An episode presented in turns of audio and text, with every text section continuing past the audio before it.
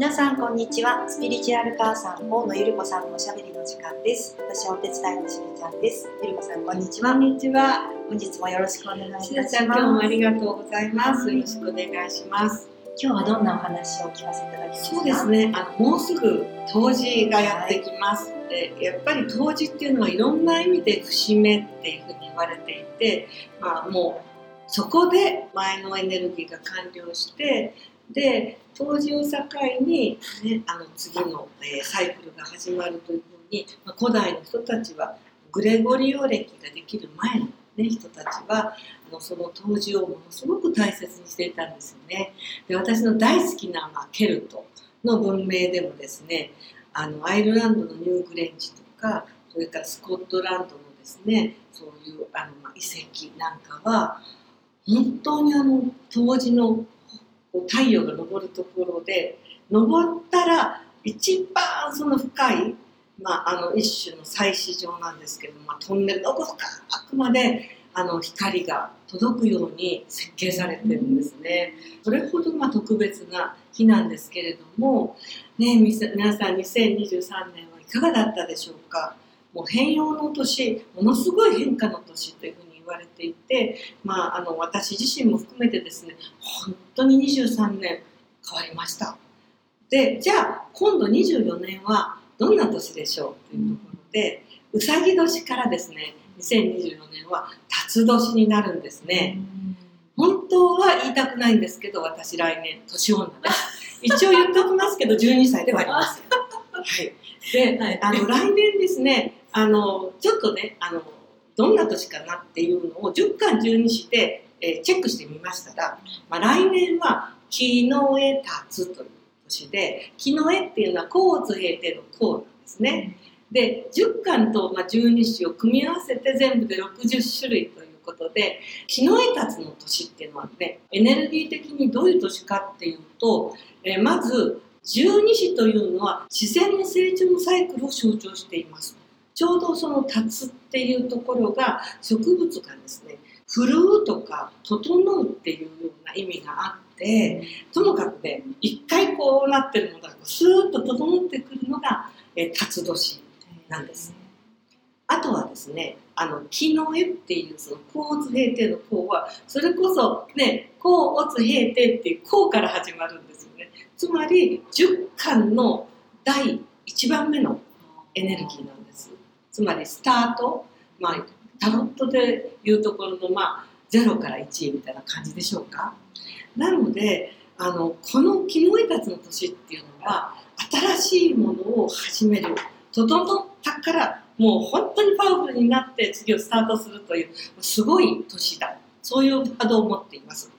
なのでね60年前のじゃあ、えー、と1964年は何があったかっていうとあの東京オリンピックのね年なんですよ。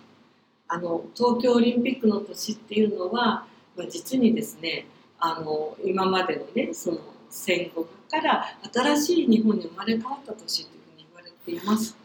なので新しい自分の何をスタートしたいでしょうか。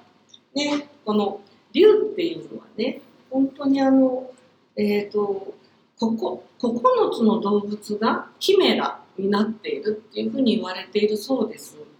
だから、まあ、ネズミとか牛とかってみんなリアルですけれども、竜だけはですね、まあ、想像上のね、うん、あの動物で、で、あの、例えば九種全部はあの申し上げられないんですけど、まあ、このちょうど角は、しえっと鹿。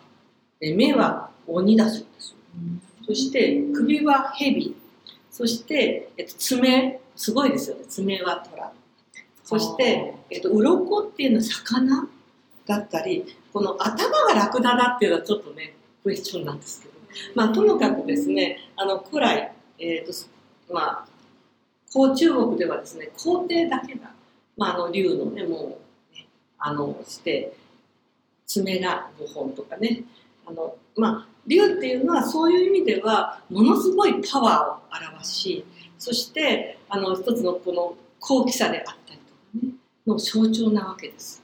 そしてあのドラゴンっていうのは龍脈とかねあのいろいろ言われますよね。だから、えー、と流脈っていうのはレイラインでその地球上のエネルギーの流れを全部あの流脈というふうに言ったりとか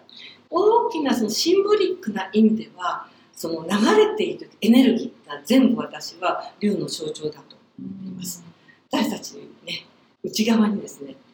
はねすごいあのエネルギーの流れを持ってるわけです。で私がねその龍に関してものすごく印象的だったお話があってそれはですね2011年に3.11がありましたでも大変なやっぱり被害があってその時にですねあのブータンの,、まあ、そのかっこいい王様があの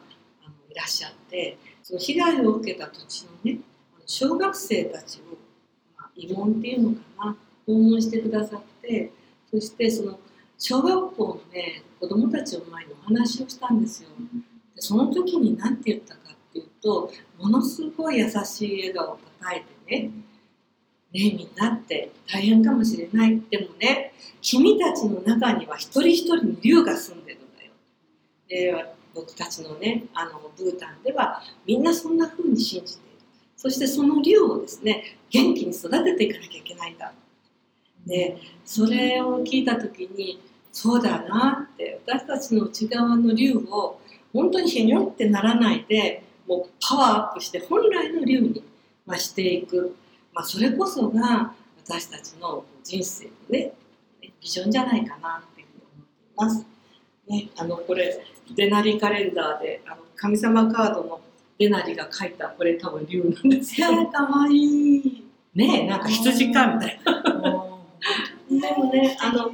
竜って言っても本当にこういう激しい竜もあれば優しさこそ本当にね力強さでもあります。来年皆さんどんな年にしたいですか？どんな年になるかじゃなくて自分がどうしたいかっていうことがますます問われる時です、はい、ですから2024年ねあの内側の竜を元気にしていきましょ